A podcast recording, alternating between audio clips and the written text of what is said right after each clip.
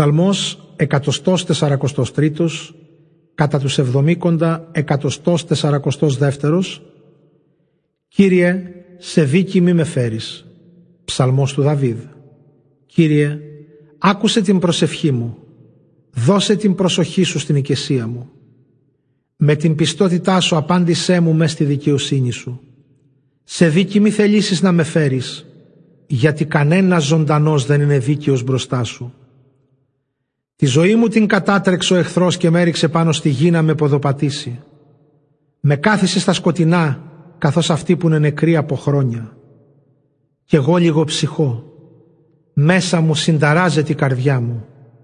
Θυμάμαι τις παλιές τις μέρες, πάνω σε όλα τα έργα σου στοχάζομαι και συλλογίζομαι τα όσα έχεις φτιάξει. Σε σένα υψώνω τα χέρια μου. Σαν διψασμένη γη η ψυχή μου, σε σένα στρέφεται. Σύντομα δώσ' μου Κύριε απόκριση, χάνε την πνοή μου. Μην κρύβεις από μένα την παρουσία σου και γίνω όμοιος με αυτούς που κατεβαίνουν στον τάφο. Απ' το πρωί κάνε να νιώσω την αγάπη σου γιατί σε σένα ελπίζω.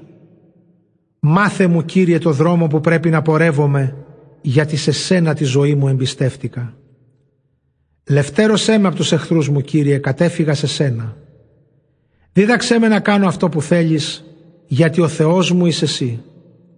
Με αγαθοσύνιας με καθοδηγεί το πνεύμα σου στο δρόμο το σωστό. Όπως μου υποσχέθηκες Κύριε δώσε μου τη ζωή.